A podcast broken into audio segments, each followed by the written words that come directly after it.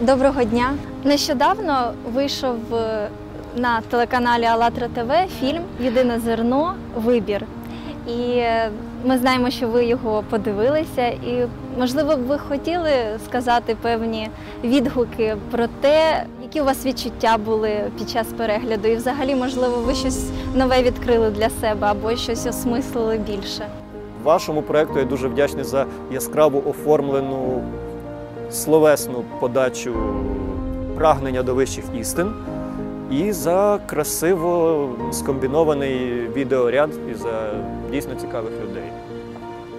Як кажуть на сході, люди давно вже всі єдині, різниця лише ступінь усвідомлення цього.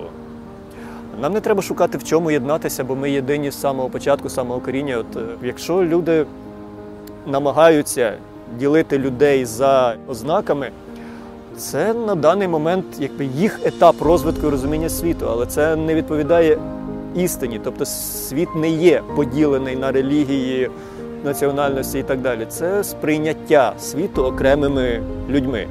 От і яке активно транслюється, поширюється, пропагується, і тому ми вважаємо, що світ дійсно розділений. Насправді ні.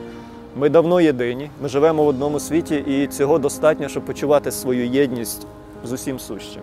Через любов, через глибинне от, єднання з іншими людьми до відчуття вже вселенської єдності. Звісно, чим ширше ми усвідомлюємо свою, свою єдність, тим, тим чутливішими ми будемо до інших людей. І відчувати когось так само, як себе, чи поводитися з людьми так, як ми хочемо, щоб поводилися з нами, це вже, е, скажімо так, заскладні словесні вирази того, що відчуває людина, єднаючись з усім. Тут вже немає поділу на Бога і ближніх, на себе і ближніх.